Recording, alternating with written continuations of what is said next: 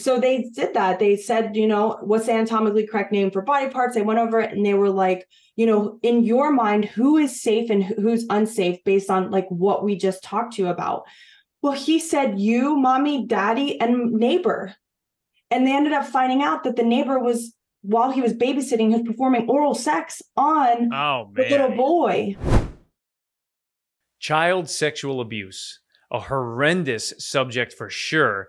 But Nicole Escobar, executive director for Trees of Hope, joins the podcast to discuss why it needs to be a conversation, especially if you're a parent.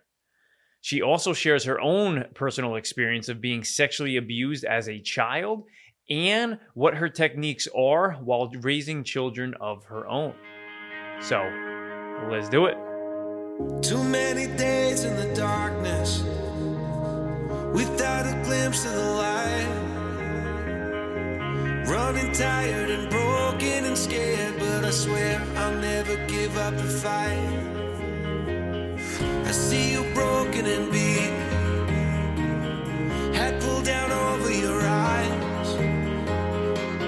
Every part of you wants to surrender, but darling, you were meant to survive.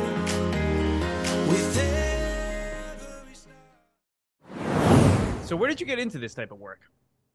So well, it, it's first. Let me tell you who Trees of Hope is, which will bring me to my story. So it sounds like a long story, and I'm here for it. yeah, it is. It is. Um, yeah. So Trees of Hope is a nonprofit that has been around for about 17 years, and we have the mission of protecting the future and healing the past from sexual abuse. And so we do that with a twofold mission. And um, the prevention side of what we do, we basically do prevention outreach, educational resources, and workshops for parents, teachers, educators, volunteers, anyone who basically works with children. And on the healing side of what we do, we offer healing studies either in lot, um, online, in person, or individual studies. And we offer those for women, men, and teen girls and teen boys.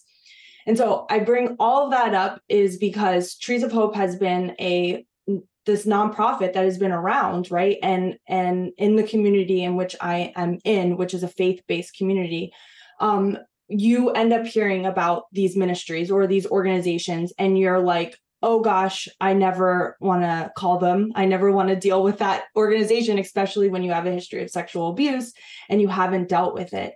And that's really where my story comes into play is I was about 30 years old. I'm 40 now, um, but I was about 30 years old and I had not yet dealt with what I had been through. And that was when I was six years old, I was sexually abused by my neighbor.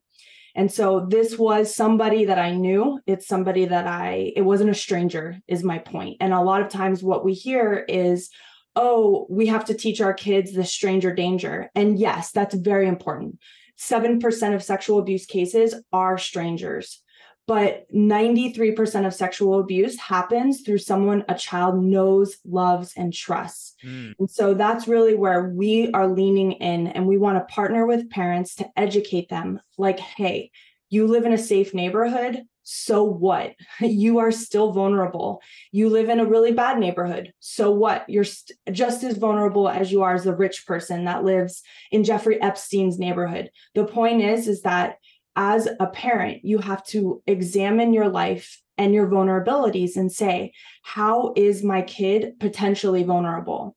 We hear all the time kids get sexually abused at church, at camps, at sleepovers, at all of these things where parents are like, oh, my kids are safe in this atmosphere, but they end up not being. And so, me and my family, um, we had a great relationship. We talked all the time, but our vulnerability was that I they didn't talk to me about my body. They didn't talk to me about how my body functioned. They didn't go over the anatomically correct names for body parts. So yeah, I knew my elbow, but did I know that my vagina was my vagina or that my breasts were my breasts and that there's a difference between boys and girls? Sure, I knew it conceptually, but did I understand it? Right. And did I understand at the time that, hey, when somebody tries to touch you in those places, you need to run away. Right. And so my yeah, parents thought, right. Yeah my parents thought she's strong. She's you know she's a tiger so she'll run away. And they don't realize that a lot of times with sexual abuse there's so much more that's involved in it. There's emotional um, there's there's um, psychological boundaries that are already being crossed. And yes it's so young so it's hard to think like how is a uh, you know a 13 year old thinking about crossing psychological boundaries? Well they know. They know how to do it and so for me and my story, um, like I said, he was my neighbor. I knew him and he molested me. And I did not leave there and run home and tell my parents. But what I did was that day I felt an instant, a new feeling of shame that I never felt before. And so I did not run home tell my parents, but what I did was I now had a secret. And this secret, I coped keeping it through um, as I was growing up. You know, I got involved in drugs, partying. Um, you know, I was, you know, popular. So I ended up doing a lot of things where I was getting involved in different crowds that I shouldn't have gotten involved in, things like that. And it wasn't until I was like 20 or yeah, 22 years old where somebody introduced me to a local church and I ended up giving my life to Christ. Um, but that doesn't mean my problems went away, right? So that's just not how it goes. But what did happen is that I I turned my partying and all that other stuff into another thing, which was um, perfectionism. And so I now was the overachiever and I excelled at everything that I did. And so, you know, this I could you can be um on the outside look like you have it all together. You could be that person where everyone's like, "Man, she's got it," right? I had a scholarship. I had I was the leader at my school. Um I I had I was on the tennis team. I had all these things that on the outside looked really great. And I was a Christian and I was um, a leader at my, I worked part time and went to school. And I was excelled well at my job, but my heart was a mess. And I needed healing um, for what had happened to me because it was not only a wound that happened to me as a person physically, but it was also a wound that affected my heart and my soul. And so um, that's where Trees of Hope comes in. Is I ended up running into the founder of Trees of Hope at my business I actually couldn't avoid her one day. Um, and I always, you know, tried to avoid her as much as possible. And this day I couldn't. And she started talking to me. And she's the type of person that she'll like see you, start talking to you, and she'll ask you straight up, Have you been sexually abused? So I was scared. She oh, will she really? yeah, she's like that. When people know her, they're like, Whoa, like she asked me that too.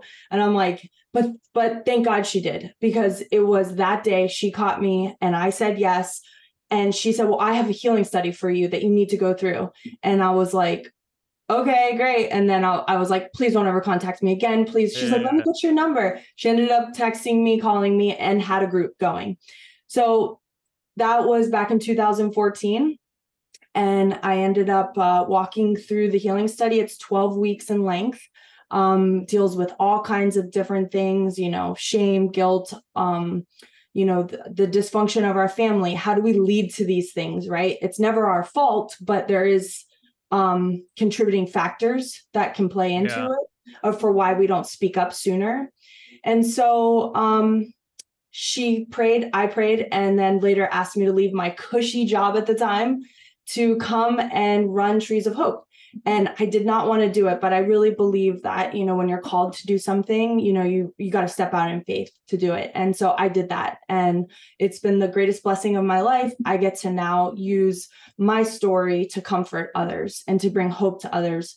And that's really you know every project every um everything that we put our heart and soul into has that mindset in, involved in it which is we want to reach anyone anywhere for whatever reason you're not ready to come forward we hope we meet you and we can encourage you to to step up and do it and take take charge of this chapter of your life take back control really. Yeah yo, um yoko ono actually said it perfectly too uh healing yourself is connected with healing others you know which it, is, it, so it really is uh john lennon's uh wife at the time when he, he got shot uh, yeah. because it it has completely worked on you. I can tell. I can tell just from speaking with you how bubbly you are, how refreshed to life you are. Um, what that that change can be because from what you have gone through, there's about 24 years then, right? From yeah. uh, six yeah. years old to to 30, carrying something of that weight. Now, do you remember? Mm-hmm. Um, do you do you remember like as a teen and into your 20s, like the reason why you felt a lot of those things like shame and and and guilt. Do you remember the reason or do you just remember carrying the emotions up until you really went through like the healing study to where you really exposed exactly why it was? Yeah i think you know um i think every survivor will probably relate to this whereas like you think it's one thing and then you deal with it and then you realize it's something it could be some some other reason for why you didn't speak up. For me at the time it was that i believed wholeheartedly that it was my fault. I believed i did something like hey i'm the one who you know went into the bush or went into the backyard with this kid so therefore it is my fault right? But that's a false belief. And so it's a lie and i believe that lie so as strong as I was, as brave as I was, and and and as you know, I had walls around my heart. When I was able to take an honest look inward and say, really? Did other little boys do that to you? Did other 13 year old kids violate you in that way? No, they didn't. So it was him who did that, not you. So I was able to, you know, and then also I was able to put in truth statements into those things, which is the truth is, is some of those things that I said, but also even if I was butt naked, uh, walking down the street, it's never someone's right to violate me. Period. It doesn't matter. You know, there was um I can't remember the girl's name, but she was sexually abused by um a kid at her school. She was raped at a party by a kid at her school. And um this is a very famous story and I'm I can't believe I can't remember her name right now, but she wrote a memoir and basically this kid was raping her behind a dumpster. Oh and, yeah, it was uh, Brock Turner. Yes, thank the you. Swimmer? Yes. So she said about him she, or she said about the situation, my sexual abuse when I'm cuz he said she was drunk you know and and the reality is is yeah drunk should get me a hangover not rape right? Yeah. So the consequences of being drunk is a hangover. They're what I'm allowing to happen to my own body. Like you have no right to tell me what happens to my body. Yeah. So yeah, um those were some things and then as I walked through healing, you know, I I realized that, you know, although I thought I had this very strong relationship with my parents, um there was so much shame in my own family dynamic of talking about again like our bodies um, you know, I got my I remember getting my first period and and my mom at the dinner table like brought out ketchup and like was like Nicole got her period and was like making oh, the joke. Yeah, yeah, yeah. And I'm like, okay, no wonder y'all like I didn't feel super confident to come talk about this, you know? And so, you know, they felt a lot of regret after when I did expose it and tell I told them about it. Um, but I also don't want them to think it's their fault because again, the blame is on the the perpetrator, not my family my family's to blame for being naive, but is that really their fault? You know? Yeah. Uh, the the the ketchup thing I, I would think would come from like a, a, a dad. I could see a dad doing something more so that you know what I'm saying where like they don't know how to handle it. They're just trying to make a dad joke out of it yeah. when they are so above their head. Uh, totally. you know what I'm saying? Yeah, I do have to say like I my dad is the coolest. I'm a daddy's girl through and through. So yeah, my yeah. dad for some reason just had like a sensitive he's he was sensitive towards me on yeah. those things. Yeah. When do you uh, uh, speaking of parents, when do you think it is uh like is there a too early time to have those conversations with what your body parts are because I got to think like if I'm a parent and I have a 6-year-old um boy or girl, I got to think all right, well it's probably way too early to have that conversation, but at the same time like to avoid situations like like you were in to where you don't know what's right or wrong. And if somebody touches you here, that is wrong. And you need to tell me immediately. I mean, sure. is there a time that's too soon then to even have that conversation? So, in my perspective, and this is what we teach at Trees of Hope, is no time is too soon. it's just um age appropriate right so for instance i yeah. have two boys one is six months so obviously i'm not going to talk to him but the other one is 18 months so i'm now when i'm washing him i mean this may sound silly but like i'll like wash underneath his arms and i'm like i'm washing your elbow. I'm washing your shoulders. I'm washing your penis. And i make it like a very natural flow. Um I try to use these conversations in everything that he does. So when I pull up his pants, his um, underwear, I just say, reminder, no one sees anything that's in your no no spot, you know, your no no square. And for a boy, a no no square is like your penis and your anus, anything that falls underneath your bathing suit. For a young girl, that would be her, you know, breasts and her vagina. But the truth is, is that the more shame the parent has in talking about these things, the more shame the child's going to have. Mm. So being open, being honest, recognizing there is a difference between male and femaleness, right? And so being comfortable talking about those things. Yes, mommy has mom like if i i don't do this uh, because i am fostering so i do try to be very cautious about how i dress eh, um as in with my son i would take him into the shower with me but with my foster child i wouldn't um but i have worn my sports bra in the shower and he's grabbed me in those areas like what is that? And I'm like, those are mommy's breasts. But I don't sit there and be like, oh my God, don't, you know, don't touch that. Don't look at that. Cause that then all of a sudden he's like, oh, there's a sense of shame attached to this area of her body. Now, we also don't want to encourage them going out and touching other kids in those areas. Yeah. Right. So you also want to talk about, hey, those are private. And when we say private, that means that you they know you're they're not to be exposed. It is it is a body part like your elbow, but it's not to be exposed as freely as your elbow. No, that's a good point to try to normalize it, but to a appropriate level. You know, you're not sure. going to go and, and start talking about like sex and so too way too early. But obviously, just for them to ha- be able to have those defense mechanisms if they are at like a summer camp or or yeah. or whatnot, which is it is very scary to know that like as a parent you do have to have a arm's distance length with everybody that comes into your child's life which is so disappointing to really like learn. I guess it's like coming out of ignorance i guess where it's like learning what is a true predator because a true predator is not someone who is dressed like you know with the uh, scary horns and and so forth but that true predator is your sometimes dressed as your best friend disguised as nice and caring and supportive and then just do and then and then doing possibly horrendous things. So it is so wild to think about that like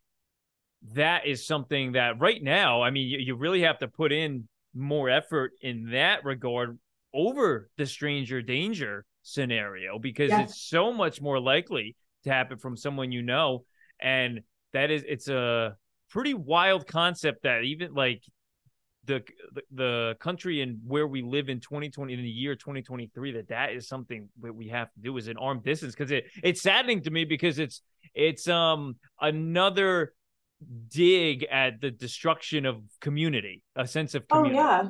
Yeah, and the truth is is that this has always been here, but I think you know, like there's a nostalgic uh, view. Like I th- when I think of my childhood, I just got on my bike, rode down to the street, down the street to a market, and just I picked up pizza. I mean, I was smoking cigarettes at like 12 years old, things I shouldn't have been doing. But at the same time, there was a freedom, right? But my parents, they didn't think like that. They didn't think like, oh, they thought as long as she's back by five, you know, we're good here. Meanwhile, there was people that I, I, you know, that got involved in our lives, like this neighbor who should never have been involved in our lives. And if my parents were a little bit more involved in my life, they would have seen, like, hey, this is a red flag. And so, just, you know, to sort of piggyback on what you said, you mentioned um, some of the things that like parents have to look out for. The truth is, is that par- the, the predators who are coming after kids, they're going to be people who probably are going to have jobs around children. So yeah, it's like if somebody's starting to babysit, offer babysitting for free. Why? you know no one wants to babysit. I have kids but i i'm never going to offer for free or hang out sure you want to drop your kid off for like an hour? No problem. But not hours. I don't and buying mm-hmm. gifts sending toys um spending lots of time around you and your family that should be like a red flag. Like hey something is wrong here and you know you the the truth is is that when we talk with people who've been sexually abused and their parents and their family in total you always ask like hey were there any red flags and at first they'll probably say oh no you know he like just like you said he was he was so sweet he was so nice he was so helpful um, he would always offer to take my kid to um, his sports games. He would give him, he would buy him a helmet or buy him. Okay, well, those are red flags mm. right? Those are red flags. Unfortunately, what was meant for good has distort has been distorted you know and so that's the unfortunate thing so yeah that's we always encourage parents check your circle check your um, kids circle so know the kid too because kids can sexually abuse other kids yeah you know and don't and trust your gut and also don't bypass things as that's just kids being kids because that's where things can be, you know, yes, kids can be just kids. Like, but when you start seeing kids maybe like masturbating in public, that's not kids just being kids. That's a red flag. Um, kids laying on top of other kids naked with an erection, that's not kids, that's not um, exploratory, right? Something is wrong there. So, yeah, you want to look into those things. A kid pulling down his pants, showing his penis, not a big deal. But if he's erect, there's something we want to look into that. And so, you know, yeah, there's when when we do prevention workshops, we kind of go through and talk with people. We ask them if you're, you know, courageous enough to stand and talk about anything that's happened in your life. And we usually get people stand and they say, you know, this happened to my kid, blah, blah. And they'll always share okay that those were some of the red flags. Like those were some of the things that were happening and we did pat, swept it under the rug as exploratory or not a big or kids just being kids and you just can't anymore.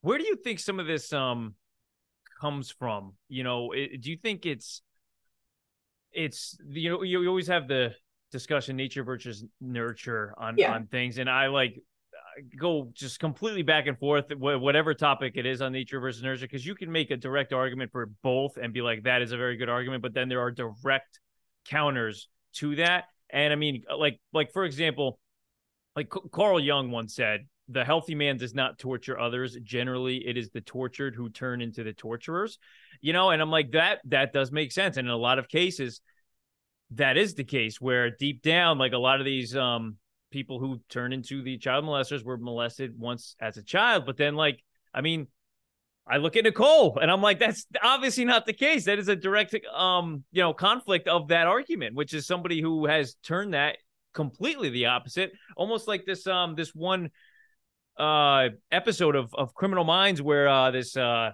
you know the show Criminal Minds yeah where the uh FBI agent was um like arresting a like a serial killer who was like uh, I think raping like a lot of people and, killing them. And his uh, brother, his own brother, was a, a, murderer himself. And at the end of the episode, I'll never forget it. It was really good writing on the producers because he had said, you know, some pe- some people who had experienced trauma as a child, some grow up to kill them, uh, mm-hmm. some grow up to kill, and then some grow up to catch those who kill, meaning mm-hmm. himself. And I mm-hmm. thought it was a really great insight because it it, it kind of counters that that the narrative of like the um nature or nurture really um mm-hmm. and there's there's a lot of a lot of different research out there but i'm like i'm like wondering you know have you ever had like in your own experience and through healing um through your healing studies have you ever like come across somebody who has like acknowledged that like um they've gone through experiences as as a child and either have thoughts or have like um or I'm not sure if you guys ever have like worked in yeah. workshops with with with people who have like ad, admitted to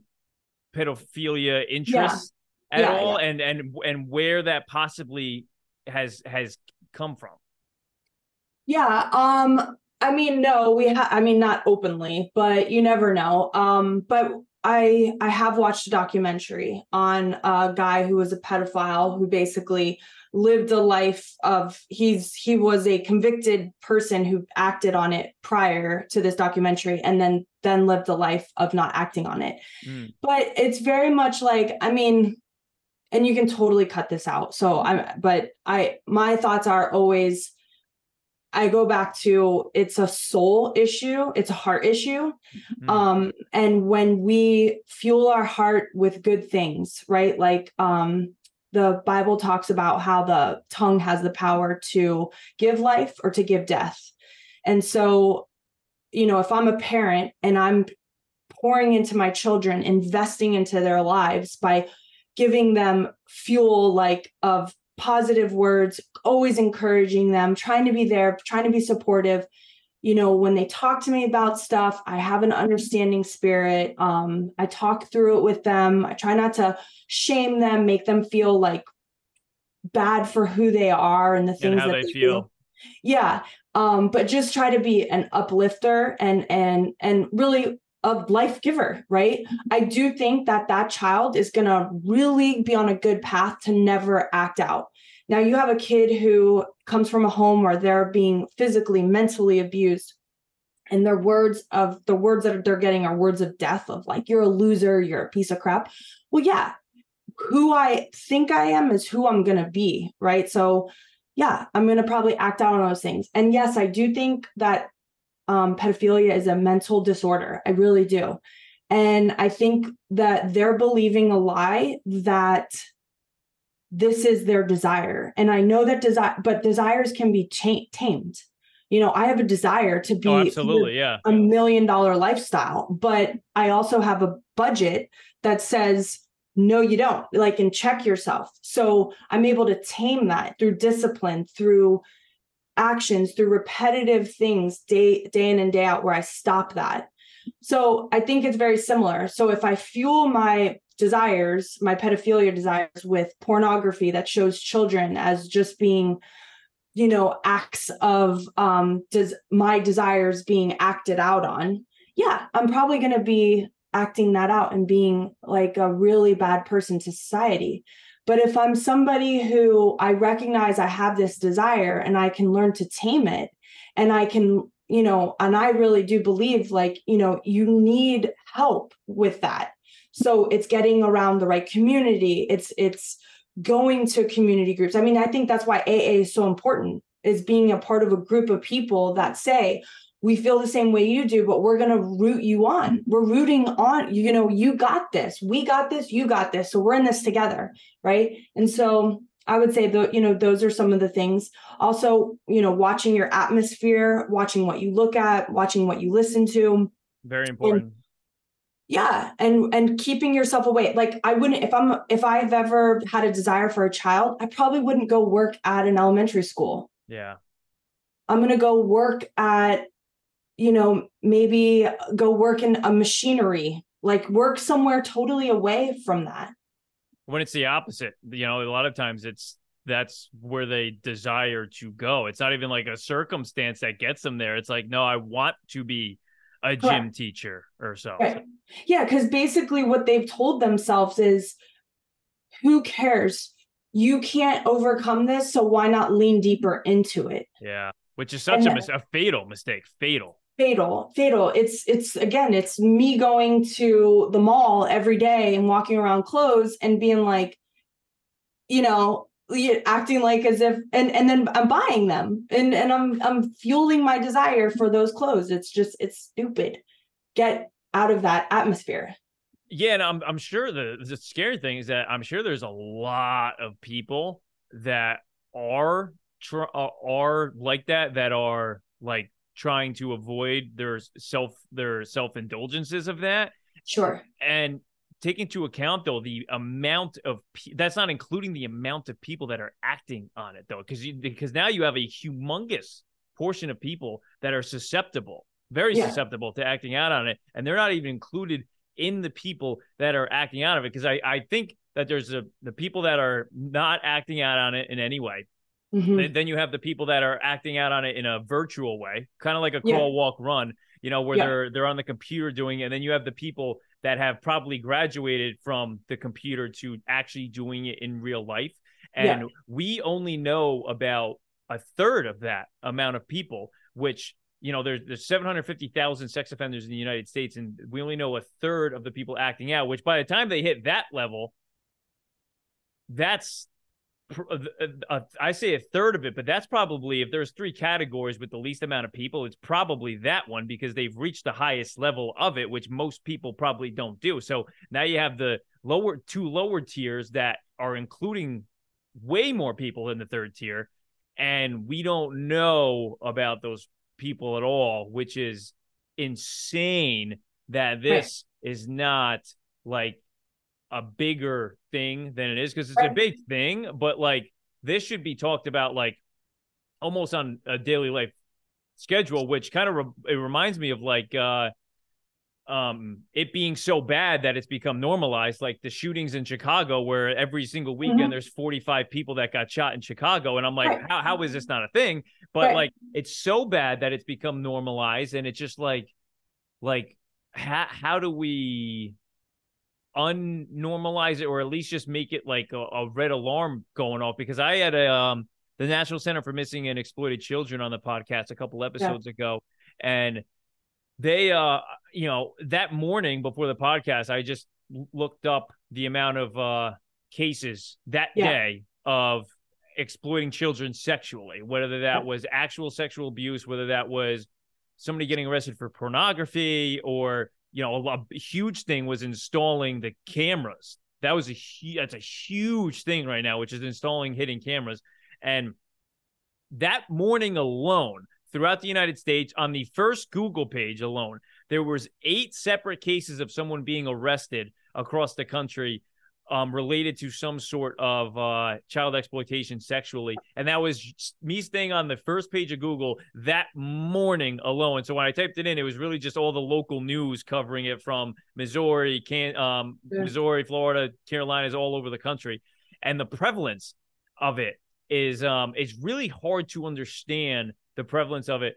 And it's why it was um when we were talking earlier about really like the you really have to have a lack of trust with mm-hmm. people first.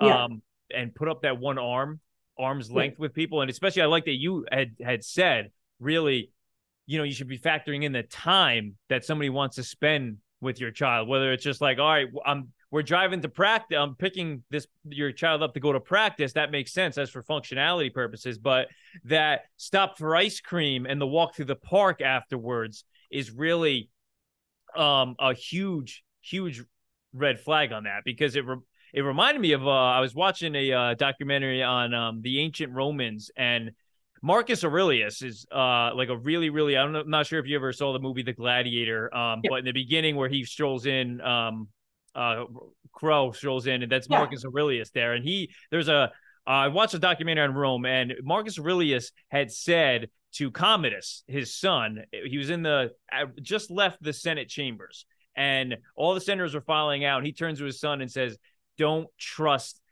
any of them, you know? And it really like, it, it reminds me of this because not that like you want to have that relationship with like, like the coaches and people that are around your child all the, all the time. But having that mindset of like, don't trust, trust is earned gradually, definitely not over time. And like that person earns their way in. It's very hard. It's very it's gotta be very hard being a parent today. Um, with the oh, amount of little time that you have with your your your child, um, to be able to facilitate this. But um really it's it's, it's wild yeah it's really it's it's being very intentional in every area of their life so you know if you're somebody that has to keep, bring your kids to daycare it's not just oh hey local daycare cool. It's hey do your due diligence do your google reviews call. You want to go walk the property. You want to meet the people who are going to be around. You want to ask their policies and procedures of like hey how many adults are allowed to be back in here? How many adults are are touching my kid as in um not physically touching but like like does does the janitor just walk in? Does he yeah. clean when the kids are here? Like those kinds of things. Are parents allowed to just walk in the back? And you know if you need a babysitter vet those people. Go on their social media. Make sure their values align with yours. A lot of times you're going to find uh, you know if someone's partying and if they're politically doing different things that are not your political alignment you want to you know maybe not have them. Because the reality is that you don't know what they're thinking when they're around your kid. And you want to make sure that you're you know just being intentional doing your due diligence in every area.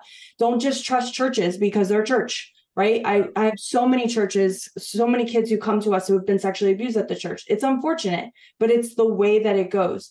So yeah it sucks that you have to be extra now thing. And the reason why we don't talk about it all the time is because even if we did talk about it all the time it would still it would be too much for people to deal with. Because the truth is is if statistics are true that means one in three girls one in six boys have been sexually abused by the age of 18 it's a lot of people in america. So in america alone. So can you imagine if we like every day we talked about it? It's just it's like okay i've been through this thing I don't want to deal with it. I'm talking about it, you know, and it's not going to get people to get going, unfortunately. So that is the the the rub that we have at Trees of Hope is like how do we encourage people? How do we say, "Hey, deal with it?" so but it's you're dealing with it more so that you can prevent it from happening in your own family and yeah it's this but people like you who are willing to have these conversations are really the champions and really the the the partners that we need in life like any ministry or any organization that's doing this hard work. Yeah i mean it's it's uh invaluable because I mean it could just spark a like even though like some of the stories we were talking about like somebody you know oh, let's go get ice cream or something like that that can spark oh wait yeah that person my life did that with my kids is just a little weird. You're probably right. If if you have that thought of that seemed off, like that might be right. yeah, yeah, that um that really might be something there that you might want to look into or just do a little uh do a little deeper dive on, you know, or especially like if um like you were talking earlier with people um with kids molesting each other like if there's parents are never home you know mm-hmm. that usually leaves an an open case of just breeding for things that could happen especially if there's one because all it takes is one kid there because I, I was a kid all it takes is one kid to be in a room with 10 other really well behaved kids and mm-hmm. all it takes is that one kid and and right. within like four hours five hours if there's no supervision i mean th- there oh, could be some yeah. wild shit going on yeah, for sure. For sure. And that's why I'm saying, like, if you were in a room with 10 kids, I bet you three of them had been sexually abused, or at least four of them had been sexually abused. So, how do I know what those kids are doing? And like, like some of the things my brother would tell me that he used to, or that kids would do to him is like I said, laying on top of him naked. And I'm like, dude, you were sexually abused. Like, hello.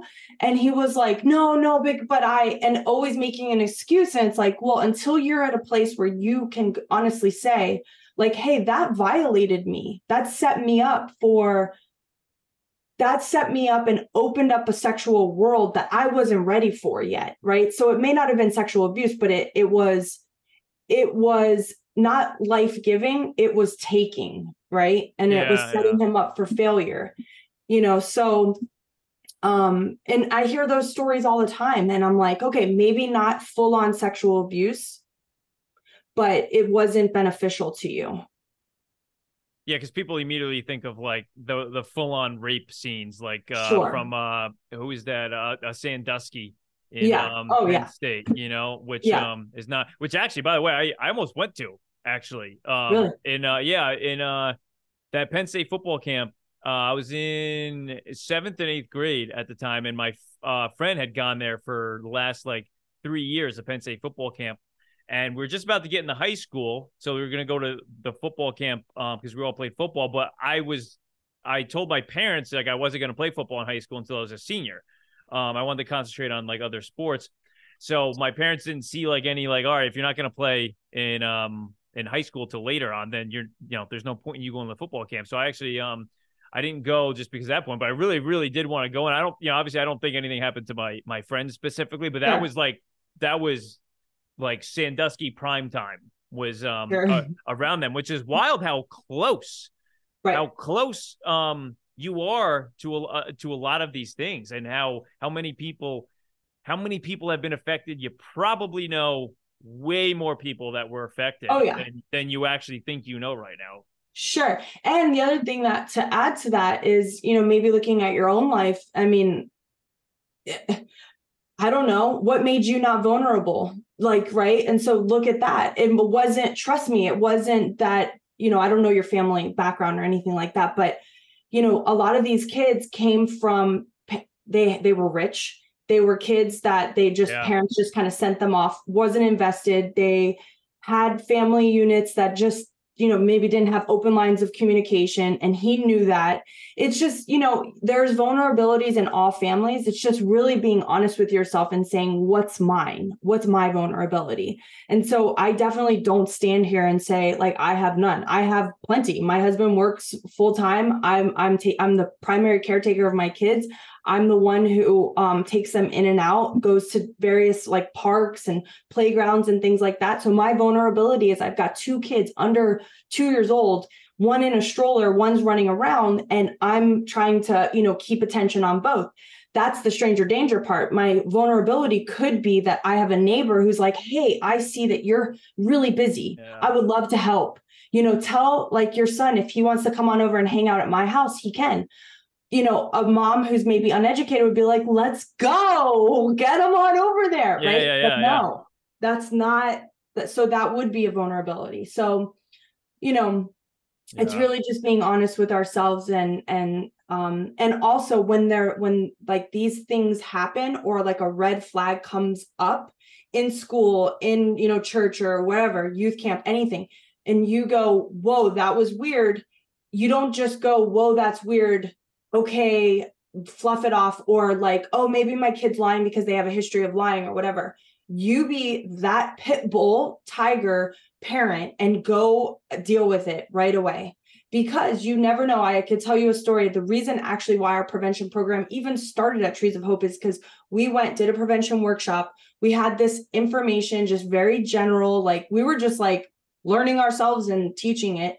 And a parent there, she goes home, talks to her husband. She says, I learned that we should be teaching our kids anatomically correct name for body parts and talking about who's safe and unsafe. So I want to talk to our son and make sure that he knows that we're the safe people and no one else is. So they did that. They said, you know, what's the anatomically correct name for body parts? They went over it and they were like, you know, in your mind, who is safe and who's unsafe based on like what we just talked to you about? Well, he said, You, mommy, daddy, and neighbor. And they ended up finding out that the neighbor was, while he was babysitting, he was performing oral sex on oh, the little boy. So it's important that, you know, yeah, you, you don't just, you know, mom, obviously, this was heartbreaking for her, but you don't just write it off as, oh, whatever. How old was the boy? He was like six or seven, like, oh, you know, just a kid. Yeah. But old enough to yeah. you know speak up. Like he wasn't like an infant but he was but again when you've got somebody who you look up to like your babysitter that's been your neighbor for years that your parents welcome into their home you and for what and you don't know what he's saying to him either. You know he could have been saying don't tell your mom or dad or whatever. Yeah. Um or every time you know you do this i'm going to tell your mom or dad that you're gay right? And these these could be christian parents and now he's like i'm never going to tell anybody right? So it's definitely gets harder and they don't just use sexual abuse. It's just it's not just physical like i said before. It's also a mental mind game that these people do on you on on the child a lot of times.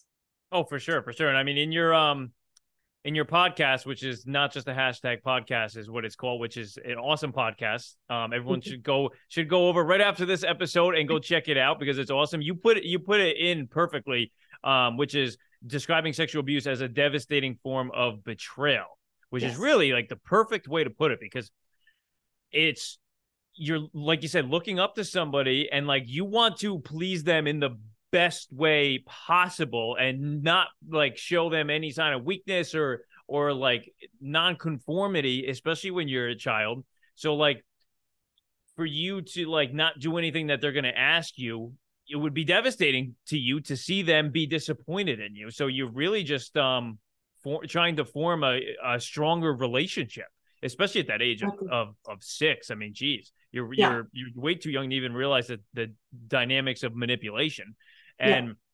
and then of course the the betrayal when you know obviously it eventually comes down down the road or you just know it yeah. and won't and won't tell anyone which you've gone through both.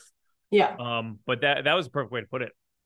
Yeah, and it's sorry, but you just totally reminded me of another reason why um cuz I heard this when I was younger and I giggled at it like so silly which is we need to ask kids for consent to touch their bodies and now I do. And do I ask my kid, can I touch your body? Can I change your diaper? No. Yeah.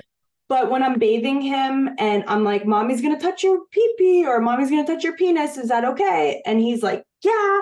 And I'm like, okay, I'm not doing that. I have to still clean him. That's the reality. But what I'm doing is I'm setting him up to know your body is your own. And when somebody wants to touch you, they have to ask for consent. And what that looks like is sometimes my dad, you know, I'm Italian. We come from a kissing family. Uh, my dad called me ghoulie growing up, which is butt. Um, he likes to smack butts, pinch butts, do all this stuff. And I told him, do not for the for my sons, please make sure you're asking them all the time. If they don't want to kiss you, you move on, right? Don't make a big deal about it. Oh, like don't let him feel like he has to please you through giving you a kiss. And I struggle with this too because my one son, um, he used to be like my little lover, and now um, his new thing is like I'll be like, "Give mommy a kiss," and he's like, Ugh, and he like looks away. And truly, my heart is broken. Yeah. I'm like, "You little punk, you better give me a kiss." But I, I go, I go, "That's fine. You give me a kiss when you're ready, buddy. I'm here for you." And of course, he yeah. always runs over and gives me a kiss. But what I'm basically setting him up for is you can say no to adults when they want something from you through your body. Yeah, that that culture setting you just put is uh is tough. Um, really is because you're you, people are used to like the hellos and goodbyes. I used to work predominantly in a um uh Hispanic setting, and everybody, everybody kiss on the cheek, kiss on the cheek, but like the thing is like when when somebody has feelings for another person that that kiss is so much more and so much further and there's a little grab or you know or, or somebody you know, like like they just take advantage of it fully sure. they fully take advantage so i was the only one the only one to where like i would pull back and go no pound pound pound like you know the fist on the fist and i would yeah. laugh and giggle so it's not like weird um but I like there was a couple times, especially when I first started working there. You know, they um there'd be two there was I remember I remember specifically two um, women back to back were like, "Oh hey," mm, and and you know they lean in to show me their kiss, and I oh, yeah. pull back and go, "No pound," oh, um, oh, yeah. because a like I don't want to. Um, I've seen guys are the biggest. Uh, um, you know, I, I don't want to say perpetrators, but guys are the, the, the biggest ones that will take advantage of that situation. Sure. You know, what I'm saying, well, they'll lean in, give a huge hug, and so forth. And I was like, I don't want to be one of those guys or be accused of being one of those guys. And B, like, I don't want um somebody to do that to me and like get an extra grab or something like that. Sure, you know? because yeah. that, because now you're like you're having to deal with that at work and it's it's weird. So I, I know exactly what you uh what you were talking about because that is a that is a big thing today too because people don't want to yeah. let go of that and it really is a nice uh cultural traditional thing but you know obviously within everyone has that. I feel like everyone has that those uncle stories of. Oh uh, yeah.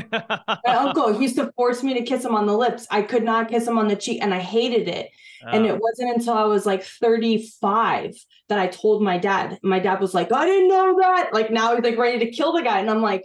It's all good, dad. I said, but what that did was it was a part of a bigger thing, which yeah. was your body's not your own, right? Yeah. So you know that's important that we as parents you know i know you're not a parent but as and then what you're doing is exactly right. It's just basically you know yo step back. I'm not gonna give you a kiss.